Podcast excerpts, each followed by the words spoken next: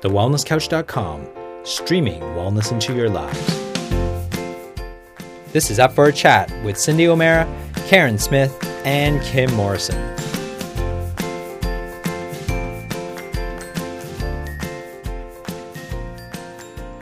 Here we are up for a chat about the hottest topics that are important to you, inspiring you to awaken the change within. I'm Kim Morrison. And I'm Cindy O'Meara. And we are so excited to bring to you part two of Warren Davis, The Unbreakable Farmer. If you haven't listened to last week's podcast, make sure you go back and listen to the first part of this rather tragic, heroic, and incredibly empathetic story of this remarkable man who's used his own breakpoint to indeed make a change and now share that with the world. And we look forward to this week sharing with you the second part of this amazing story. If you if you had your time over, Warren, and you were back in those situations, what is the magic wand? What is it? What would you say to someone who's we know that this country is is is absolutely ferociously under attack, if you like, with fires and floods and hailstorms and so many things just here on the Sunshine Coast. We were just yeah. hit with a horrific storm that has wiped out macadamia crops and yeah. has wiped out beautiful farmers' work of years and years of work in, in one 20 minute downpour. How, what, what's your words of advice or how would we support those people? it's it's a really it's really hard and it's really challenging. Um, and I can say that as a I still believe at heart I'm a farmer. but when like I you know went to Texas the other week and you know it was I, like I could words can't even describe what it was like. Um, it was I, it was terrible and and, uh, and, and I've been lucky enough to to have spoken in a lot of the places like Glen Innes and you know places that have been affected by the bushfires now, and, and understand how that happened because it was just so diabolically dry in the middle of winter, and without rain, it was you know it was going to happen uh, and it had to have happened at some stage because you know it was just that tinder dry and it's just hard to to know what to say. But it's I think the biggest word I think the word is empathy. Um, and even if you haven't been a farmer, is just be empathetic to someone's situation. And the only you know at the end of the day, the harshest, harshest thing that I can say to a farmer is that it's only a business. And, you know, a hailstorm, a flood, a drought, whatever, um, you know, they're just parts of business, but that's very harsh because, as I've already explained, that it's more than a business; it's their whole life. And for some people, you know, that I've spoken, you know, they're fourth fourth generations on the same farm. They were born in the house that they live in, and this sort of stuff. And to be faced with the same stuff that I was faced with is is really hard.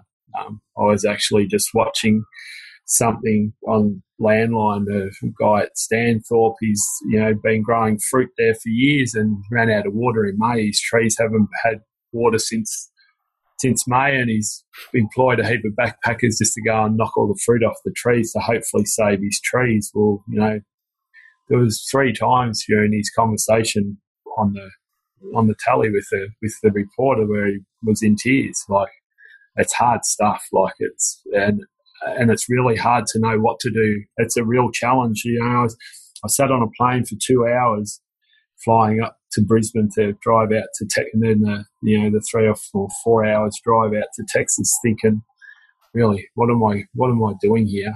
You know, how am I going to be able to support these people? And I think it's just sharing your story, and even though most of the people are going through the same story, just to hear that someone else has been through it and they've survived, and it gives them maybe that glimmer of hope that you know you just you know you know it might all look doom and gloom, but at the end of the day, you know you do come out the other side.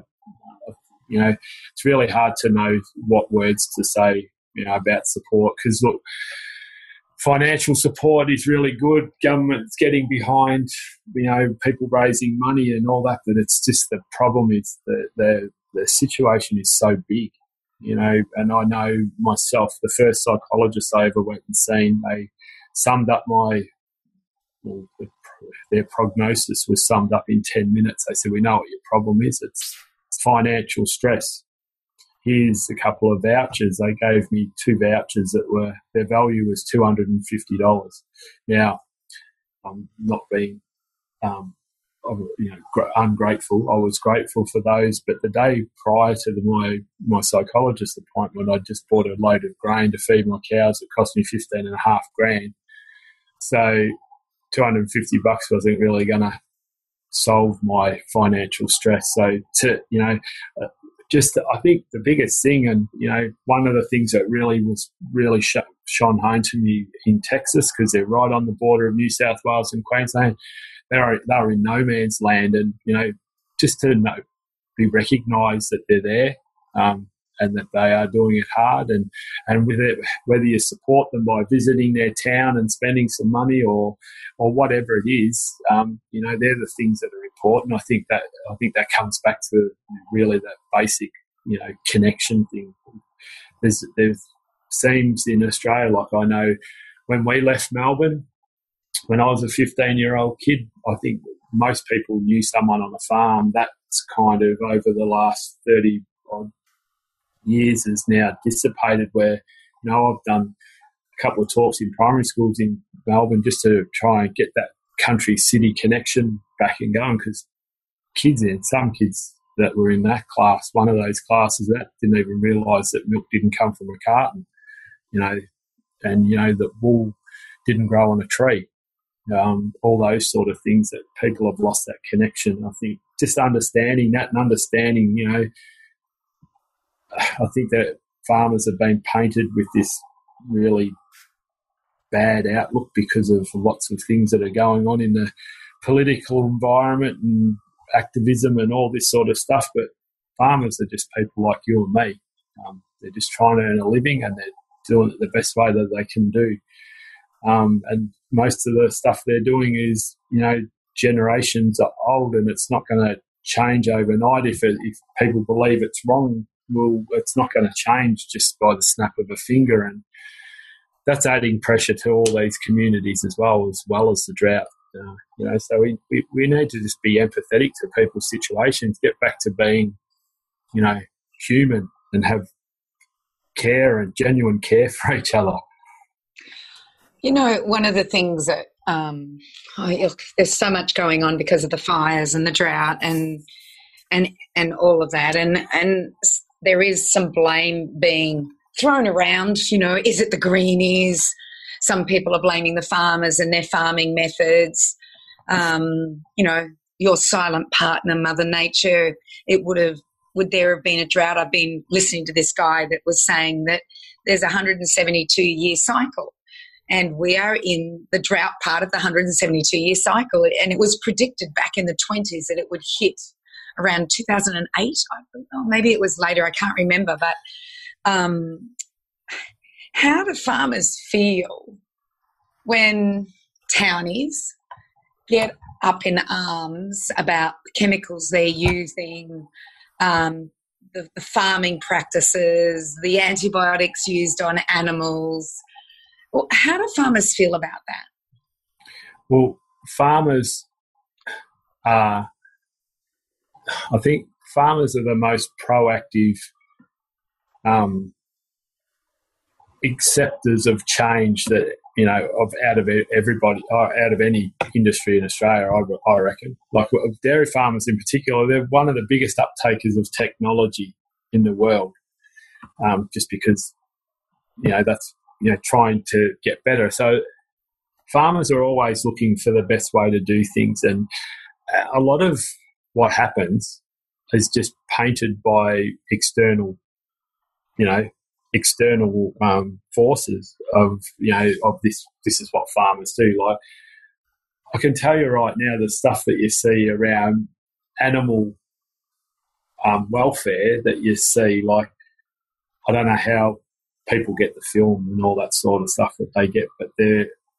You know, I've worked on lots of farms and never seen anything ever happen on farms like what you see on those things. Like You know, and there's things that you have to like. There's things that happen on on farms, and that's that's the business, and and it's working. And people have changed the way just over the over the last thirty years have changed the way they've done, and they're always trying to adapt. And because one of the biggest things is that you're supplying a market that demands this stuff, so you're always trying to to better you know better what you're doing, um, and you're always trying to find the best practice, your best practice. Yeah, I went to a an amazing. It was called um, Agvention. Yeah, and it was put on by Boss Rural or Rural Boss. I can never remember which one it was. Up in Kandanga, up in Queensland, and we had um, some pretty interesting people coming and speaking. And one of them was a gentleman um, called, and his uh, business was called Provenir, and he had figured out and got in Victoria, I think it was, not New South Wales, or was it Northern? It was either Southern New South Wales or Northern Victoria. And it was New South Wales, sorry. He had figured out how to take the abattoir, and this was a big truck, the abattoir to the farm so that the yeah. cattle could be yeah. Yeah, how cool is he? I've seen that. These yeah. these, these purpose built vans, or the like, or it's a big unit that rolls onto the farm and they set up and it's like a yeah abattoir yeah so yeah. all these things are happening all the time like a, uh, and that's the thing that people don't see and and and i suppose the end thing is all these all anyone that you know there's obviously things that would shock townies on a farm i'm not going to walk away from that that's that's just because farming's farming um, both to humans as well as animals, you know. But the thing is, is that unless you've been there and, and lived it and experienced it, how do you know? Like you're only taking second or third or fourth hand information and saying, well, that's right. Well, no one does that. It doesn't in anything in your life. You want to know the information for yourself. So do you go and get that information yourself? Or you're you just relying on, you know, this most of it's hearsay that's in the media. That's what you and look, it's happening between farmers. The Murray Darling Basin Plan's a big example of that in our area. That you know, farmers on the downstream side of the Murray Darling Basin were pointing the fingers to the north end to the cotton growers and blaming blaming them.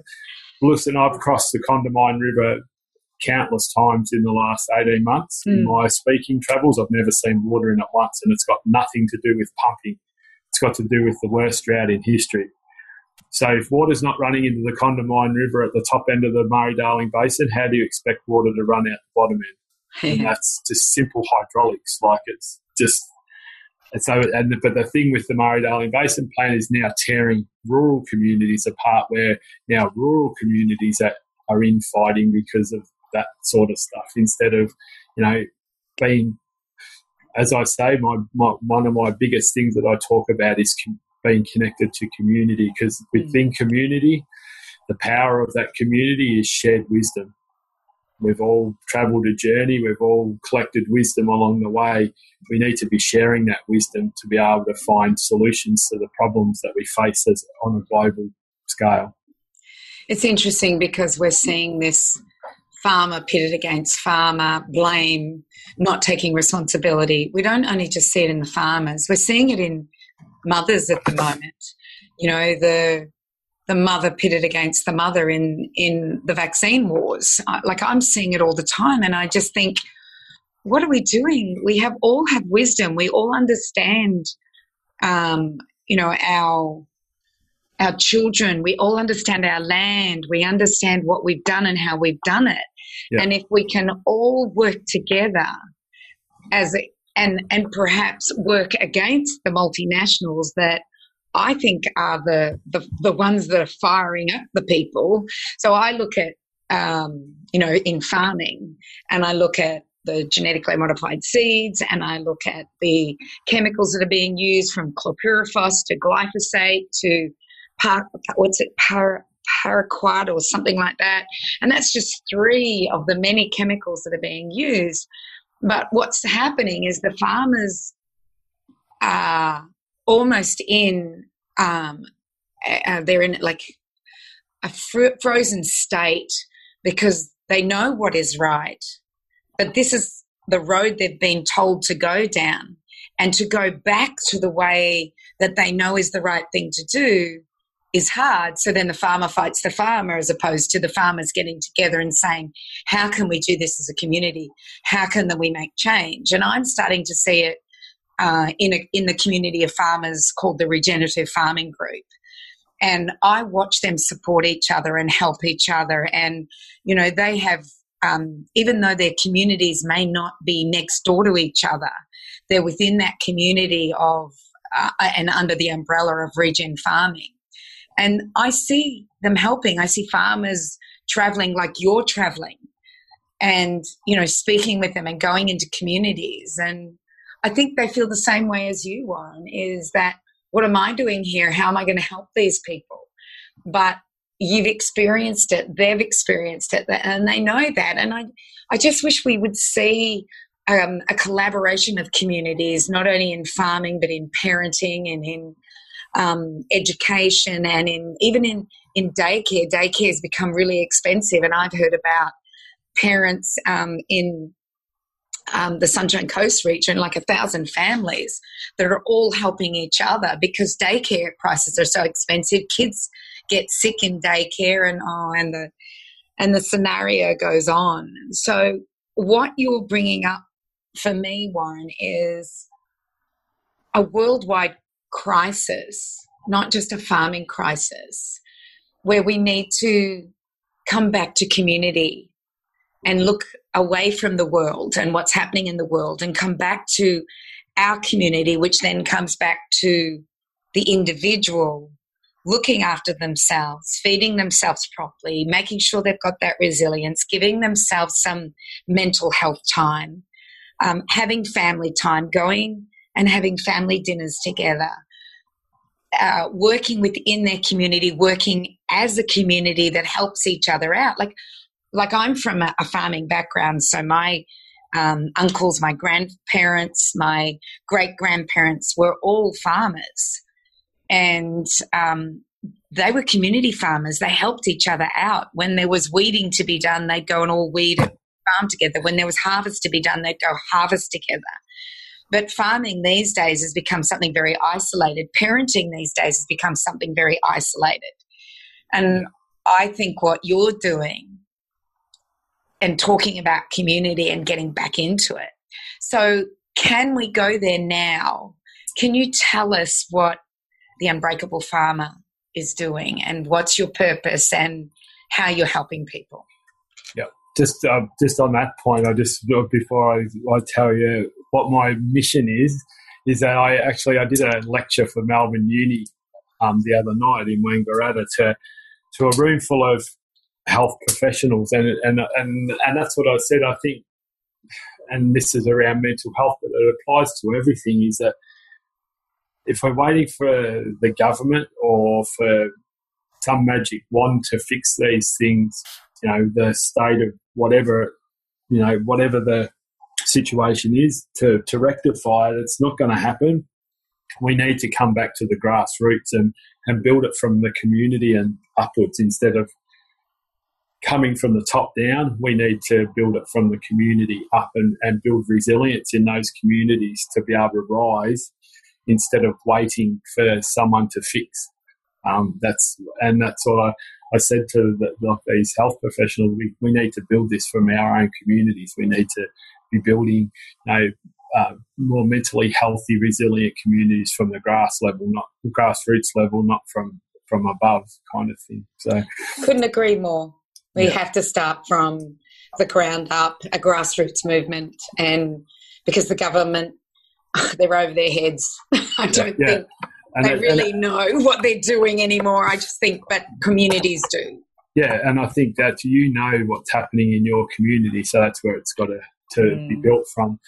But uh, my mission, what the Unbreakable Farmer is all about, is um, is a three part mission. And the first part is around creating awareness and education around mental health and well being, and particularly in regional and rural communities, because that's where I come from that's what I'm passionate about. Um, and I and I actually see it in my own community. So then to go to even more remote communities, and work, it can only be exacerbated by you know the tyranny of distance and isolation. So that's my first part of my mission. The second part is to inspire conversations, to get people actually talking about this stuff. You know, not making it a, a taboo subject and and particularly um, I don't ever I don't particularly you know focus my talks as as uh, you know men's only talk. I I talk more about community community well-being instead of men's mental health well-being. It's more of community. Um, you know, to inspire those conversations, get people talking, and particularly the blokes in those communities to be able to connect with you know their partners and their families and, and be able to share how they're feeling and, and not feel that that's a sign of weakness. Um, it's actually a sign of strength and courage. And my third part of my mission is um, is to enable people to seek help in a safe environment um, and free from stigma. And and those three things, um, those three things are kind of my three lessons that I learnt from my journey in a, in a way, shape, or form. And you know, so they they're um, you know, and they're pretty universal. It doesn't necessarily have to relate to your mental health and well-being. It just happens that that's my story and that's what I share.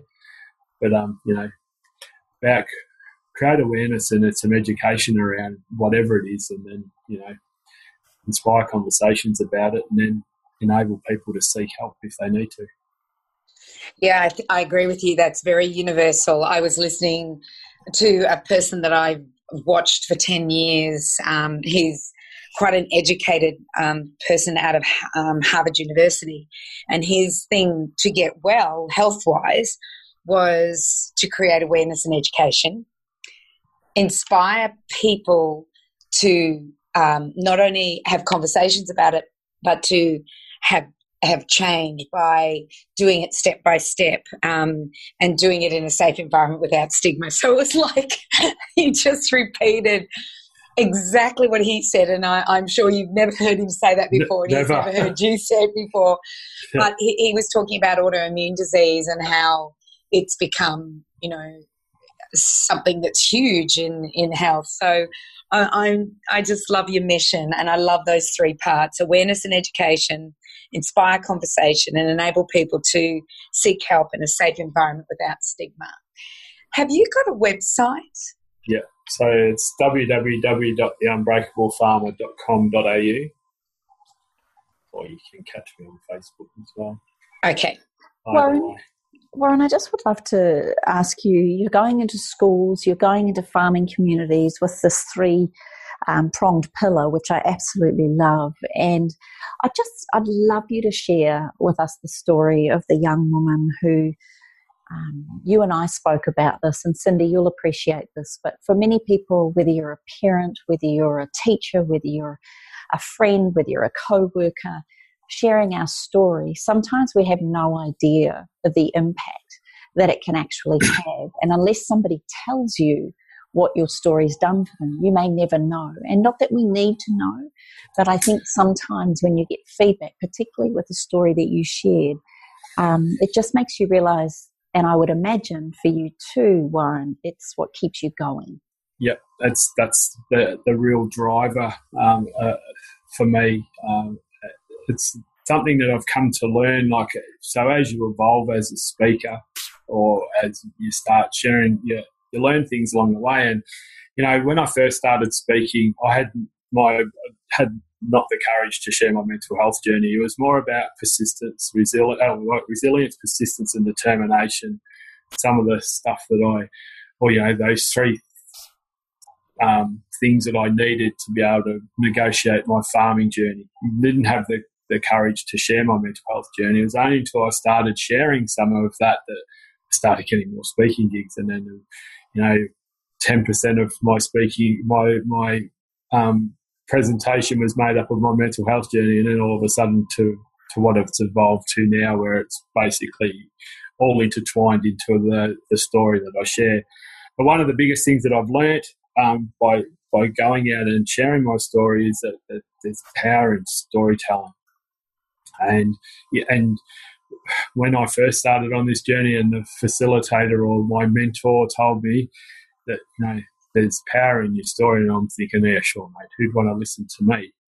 Um, I now realise that you can have an impact, and without I, I share this story um, without trying to pump um, in my no, no way, shape, or form trying to pump my own tires. It's just to purely illustrate the power of sharing your story. And what happened is I was speaking at an event, and um, after that event, a girl come and um, touched me on the elbow and said, "Can I have ten minutes of your time?"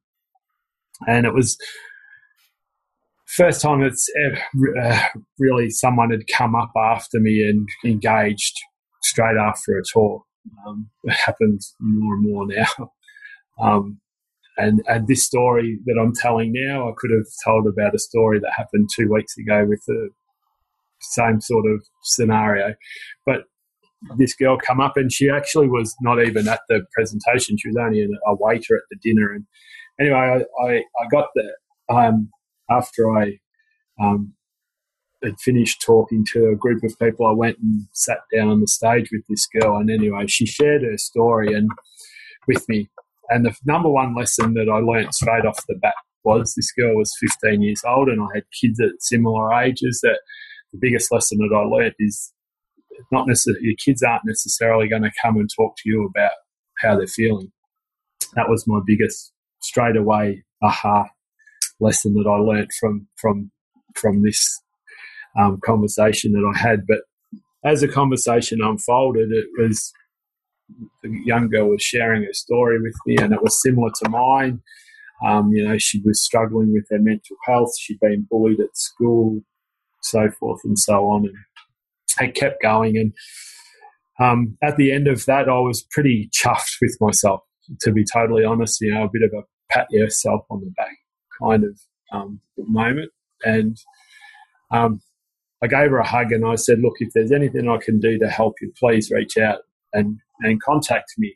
And from that day, really, we've we've really not had any um, conversations since that day. But one thing that happened the next morning as I was leaving um, to fly back home, her mum messaged me uh, on Facebook and just thanked me for spending some time with her with her daughter and you know, explained how she come home and she was all enthusiastic and that her, she uh, her mood had changed dramatically. And I thought oh that's pretty special. Then then her mum actually shared a little bit more about her story and this this girl was in a pretty bad way um, with her mental health. And and, and this was about two years ago, and we'd been in constant contact, her mum and I, you know, just checking in with each other every now and again, making sure, you know, she'd check in and make sure I was okay, and you know, I'd make sure um, her daughter was okay. And then I lost contact with them for a couple of months. And what had happened is the young girl actually ended up in in a hospital in the mental health clinic, um, and she was there for quite a while, for seven weeks, and she was just lucky that she had her family around her to support her and recognise the signs and um, you know make sure that she got that, that support and and lucky for the for the young girl she um she come out of the hospital and then integrated back into school. But I think that the most powerful part of this story and as I said I don't say it to to pump my own tires up it's to to demonstrate this point. Um, and it was again I was flying to Queensland to go and speak, and the um, for Are You OK Day, and the and the mum messaged me again and, and, said, "I just want to let you know that um, my daughter's going to be standing up in front of 500 of her school friends tomorrow for Are You OK Day and sharing her story." And for me, as a speaker, that was the ultimate compliment because she was by standing up and sharing her story, she was actually paying my story forward, which was as I said, a total compliment. Once I got back, um, a couple of days later, the young girl sent me the video of, of her talk, and it was very brave. Um, she stood there, she, and knowing that there was kids in the audience that were the bullies, um, that you know were the kids that she'd been struggling with, as a was a was a, a real challenge um, for her to do. But I was so proud proud of her, and I was the I was at a time I've been speaking for about two years, and I was kind of in this mindset of you know, you know I wasn't making much money out of it. You know, is this going to be sustainable? Are anyone is anyone really listening? And she sent me a one line little text that, that that changed everything on its head for me, and and now that's why I'm so passionate about what I do. And that little line said, oh, "If I never if I never heard you share your story, Warren, I could have never shared mine." And it had a little red love heart, and that was that was my tipping point. That was you know I know that I'm on the right path. I've found my purpose and I've refound my identity, and that's I've pushed forward. The real kicker of that story was the next day at school, 10 kids went to the school counsellor so the power of the storytelling is not only did she share my story forward, but 10 kids went and paid her story forward by going and seeking help. And, and I think that's really important. And, and that comes down to that part of my, of my mission about inspiring conversations. Because as I said, we've all got a story and all our stories are unique to us. They might be traveling a similar path to somebody else, but it's your unique story. And within that, there's some wisdom that you need to share. And, and as I said, my, facil- my facilitator said um, to me when I said I didn't think I had a, or my mentor, when I, I didn't have a, uh, a story to share, they said, well, how could you be so, um, so selfish and not share your story? And I think that's really important. Part of that storytelling is, you know, we need to share stories because we, we can, you know, make a difference by sharing those stories, and that, and that's really a driver of mine now. You know, Warren, it's so true what you just said about sharing stories. If you think about how did um, information get passed down when we didn't have writing tools or computers and things like that, it was by storytelling. You know, the Australian Aboriginal people had the dream time. Uh, and we could go through every culture in the world, and it was all all by stories. So, and we've lost the art of storytelling. We give information, we don't tell a story. And I like, I think that is so good. I'm wondering if you have another amazing story like that last one that is inspiring and can help people through whatever they might be going through. Do you have a, another one that comes to mind? Oh, I'm just trying to think. oh, it's probably another story that I share, and it's, it's particularly around it's a, it's a really a far, farming kind of of thing because I was lucky enough to speak at a big conference, and whenever I get up on stage, I always make a bit of a disclaimer and or like a disclaimer and always make sure that people understand that I'm not a professional, um, as in a professional a medical person. I'm not a social worker. I'm not a counsellor. Um, you know, social worker or any of those sort of things. I'm I'm just me sharing my lived experience, and I always say people feel uncomfortable because I said some of the content will be challenging. Um, they can leave the room by giving, and but as they leave, can they give me a thumbs up or a thumbs down? just on how they're feeling. And if obviously it's a thumbs down, I'll have one of my my gatekeepers, if not myself, will chase you out of the room. Now, after I did this big talk at this big conference, this guy come up to me and he was about six foot six.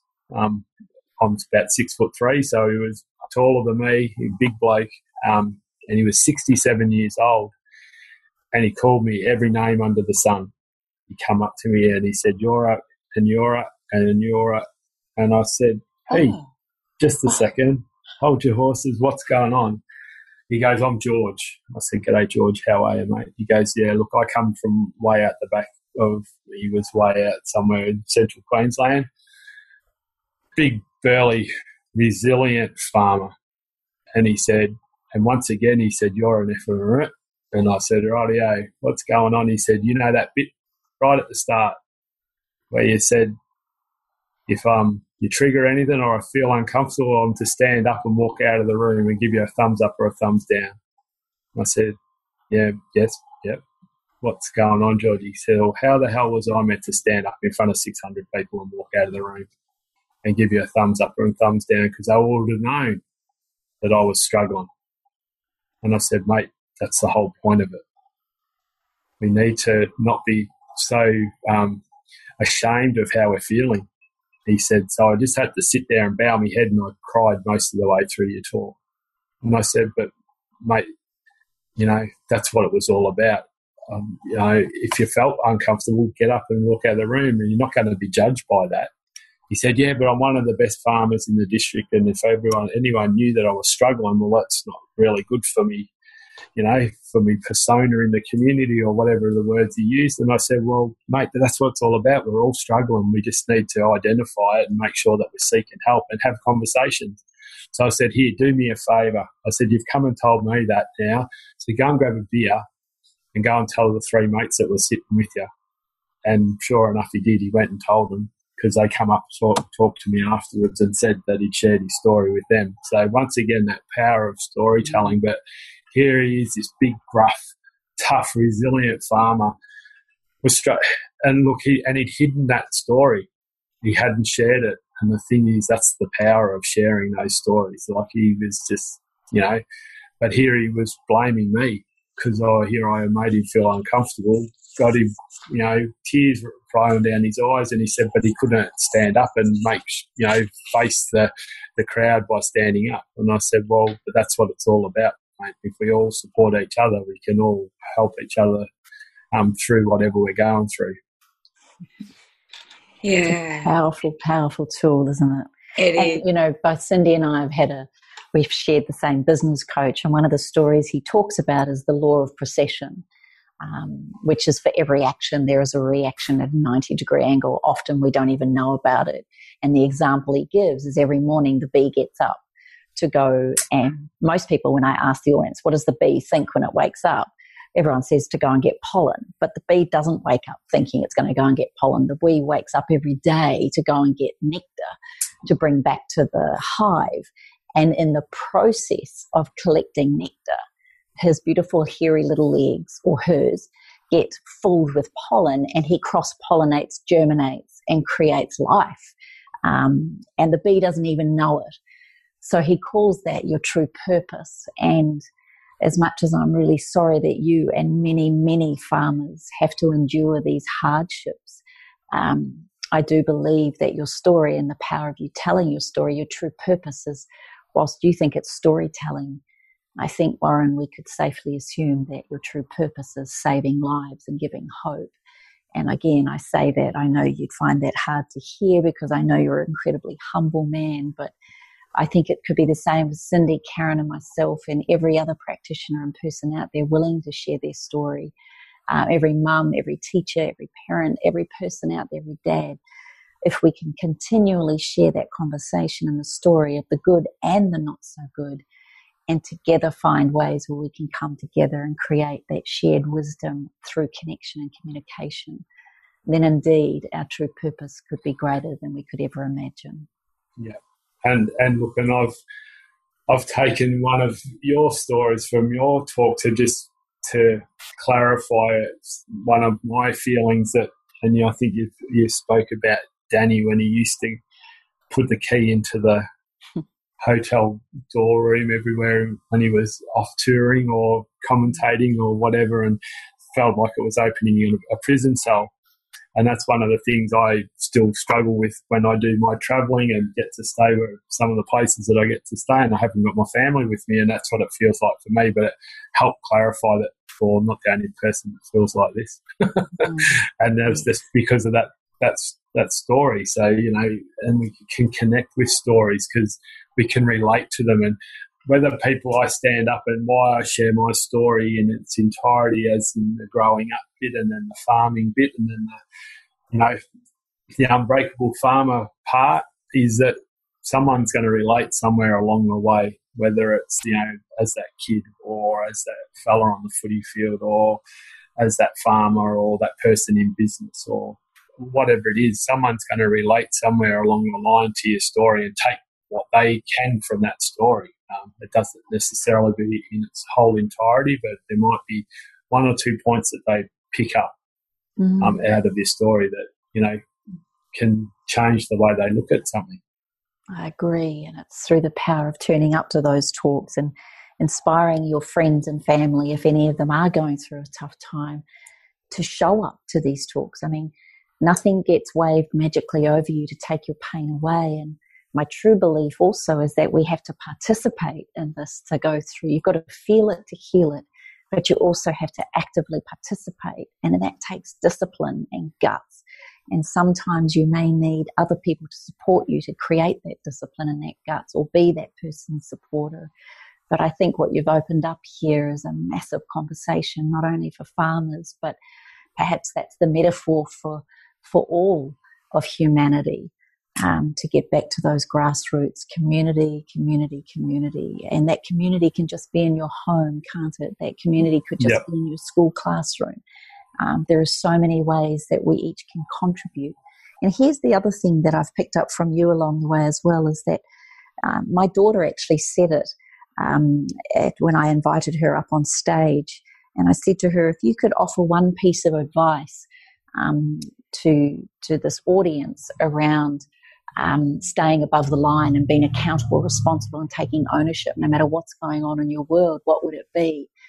And her words were, I think you've got to remember sometimes, and most of the time, it's just a bad day, not a bad life. Yeah. Now, I get for farmers, it could be a bad year. So yeah. I'm not trying to underplay that. Please don't ever think I'd do that. But I, I do believe that everything, as Cindy's alluded to, is cycles. And I think one of the greatest things by you sharing your story, I think this is going to go beyond farmers, as you're probably already doing, as you talked about with the Melbourne University. Just one other thing, Warren, before we wind up, and I know this has been an extra long podcast, but I think it's been incredibly poignant and profound. Um, one of the things that you and I had the privilege of speaking for was the Love Me, Love You organization. Could you just tell us a little bit about that and how your work and, and work that we've done is helping young people? Yeah, so um, luckily for the Love Me Love You Foundation. That, well, I'm, I'm, firstly lucky to be involved with the, the, Love Me Love You Foundation, and, and that helps me be able to, um, I suppose, continue my talk, my my speaking into schools, where I'm able to facilitate a program that's been, you know, accredited by the government and by um, Beyond Blue, etc.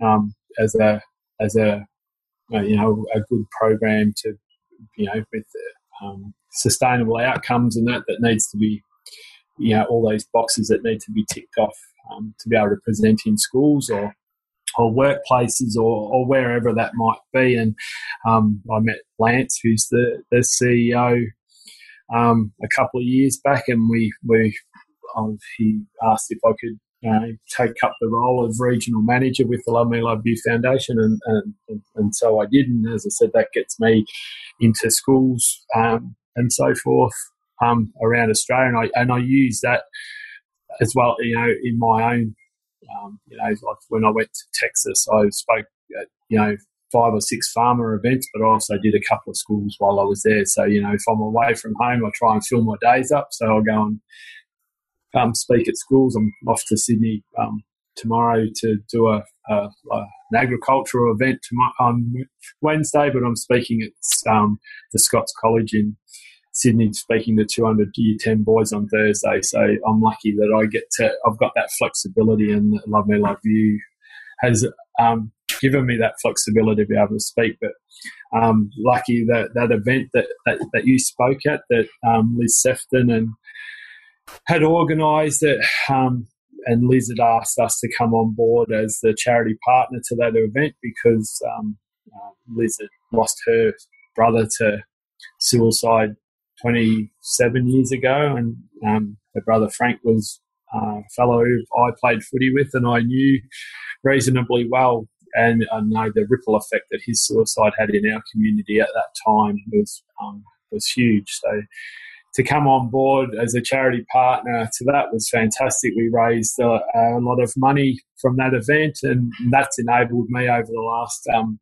you know four or five months to to go to numerous schools um, and present our our programs um, free of charge to those schools um, to be able to get that the program into those schools. And I've also done uh, you know, uh, uh, even simple backyard barbecue events with a group of fellas and, you know, that are struggling with a few things as well. So um, wide and varied um, things that I've been able to do just from that one event. So yeah, once again, the, the power of community coming together has done good, and um, you know, and we're ongoing. With um, uh, I did a, a, couple of events at schools just recently. I've got a few booked in for next year. All um, come from that one event. So um, I'm I'm very grateful that that Liz wanted to do that, and and obviously um, through that, I met you, Kim, and um, you know, and I think that work that we've been able to to do together as a group has had some good outcomes in our communities. Oh, I feel incredibly privileged and to Liz Sefton, absolutely. She's a gem indeed, and I'm very grateful for the work she does down in that area in Echuca and Kyabram and Shepparton. It's it's incredible. It's an amazing community down there how many people turn up to the events that you and I speak at down there as opposed to the big cities is quite extraordinary. So, shout out to that beautiful area as well. Um, Warren, is there one any last message you would have for any of our listeners? Is there anything you'd like to finish or anything we haven't covered off? I think probably just finish off the way that I finish all my talks off. I know um, they, uh, with my three lessons, which uh, align with my mission. And the number one um, lesson that I learnt, so my lessons came from my probably my biggest failures. Um, and number one lesson is that communication is key. Um, we need to have those conversations, those sometimes tough conversations with each other. Um, they're vitally important. Communicating with each other is, is, is vitally important. The second lesson is about staying connected. And that's where that, you know, that power of community, that staying connected to your community. And as you said, um, doesn't matter what that is to you, whether it's your family, your, your sporting group, your tennis club, whatever it is, or your broader community, or um, I've been like sharing with uh, a lot of at agricultural events that I do, uh, even as an industry, that can be a community. We need to stay connected and and keep sharing stories and, and sharing that wisdom um, to try and create some solutions. And thirdly, that that lesson is you know seek help, but at the same time, when you do seek that help, um, treat it seriously. Um, you know, especially around your mental health. Just because you haven't got a broken arm or a broken leg doesn't mean that it's any less more important. It's probably more important sometimes than your physical health is, uh, is your mental health. So um, I think they're the three things that I'd like to, to leave people with. Well, Cindy, can I ask you, knowing this extraordinary human that we've interviewed today, is there any one top takeaway for you from today? Um, I, have already said it, but um, my silent business partner was Mother Nature. Love that. um, the mission, awareness and education, inspire conversation and enable um, to help people to seek help in the safe environment. The power of story. I, there, I, I, I could keep going uh, because mm. I've gotten so much out of this podcast and or out of this interview. And Kim has been talking about you, Warren, or, uh, since the minute she met you. I'm sure of it. And we've been trying to interview but you, but we've just been off grid. Kim's been in France and I've been away and Karen's been away. So I feel very privileged that we finally got you. And uh, I just think that this is something that everybody needs to listen to because there's so many pearls of wisdom uh, within this. Um, this whole conversation that we've had. So, thank you, Warren. Thank you so much for your time. Number one, because I know, um, you know, you're away a lot and you're off to Sydney tomorrow. So thank you.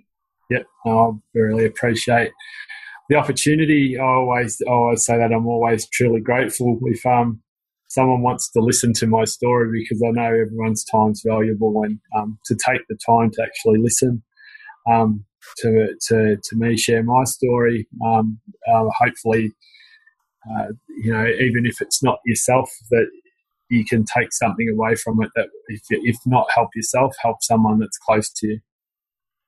Yeah, I agree. And as my gorgeous son said on stage when I asked him what it is to be above the line and to he just turned around and he said to believe in yourself and if you can't find people who do And I think that's, mm. that's, there's always someone who, who loves you and would absolutely um, be devastated to think that you didn't reach out for help. And I don't think it's a sign of weakness in the very least. And perhaps, um, you know, to take someone's call or cry for help seriously as well. Um, and sometimes I think Warren and Cindy, it might be, don't think that the strong ones are always so strong. Sometimes they're the ones that uh, could do with a little R U OK as well. And I think that's something that I've taken from your talk today as well. Um, but for all of our listeners, we hope that you have enjoyed this podcast as much as Cindy, Karen, pseudo Karen, and I have enjoyed bringing it to you today. I just want to reiterate uh, Warren's uh, website, theunbreakablefarmer.com.au. If you're interested in the Love Me, Love You um, movement, which is lovemeloveyou.org.au, and I apologize for all our international listeners. I hope that you can find uh, the beyondblue.org.au and lifeline.org.au. Um, also, just because we have mentioned such such topics today, just remember the Lifeline phone number is one three triple one four. Um, I think on behalf of everybody, Warren, um, thank you for showing up, for being the person that you are, and for having the guts to share your story. I cannot begin to tell you how much it's impacting lives, and I feel very privileged to have had you on the show. Um, to all you beautiful souls out there, you farmers that are doing it hard, um, from our hearts to yours, I think we as a community can can speak volumes with where we spend our dollar, and of course, uh, with Christmas approaching, there's certainly a number of charities and foundations that I know that our farmers could do with with your help. So please reach out, be a part of the bigger part of the conversation, which is to support thy neighbour and uh, to be the example by showing up with how we spend our dollar.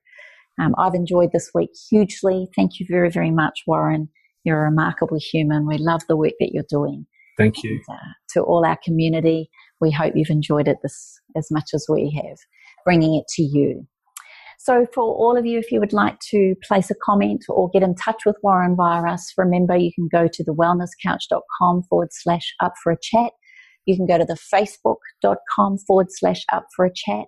Now, you can place your questions and comments there and reach out to Warren specifically and particularly around the Love Me, Love You Foundation if you'd like to get him into your schools uh, so we can support more resilience, persistence, and determination for our younger generation so that they can show up as all our generations before us have. So, we'll look forward to seeing you next week where we can become part of the ripple effect that's changing the world. We'll see you then. This has been a production of TheWellnessCouch.com. Check us out on Facebook and join in the conversation on Facebook.com forward slash The Wellness Couch. Subscribe to each show on iTunes and check us out on Twitter.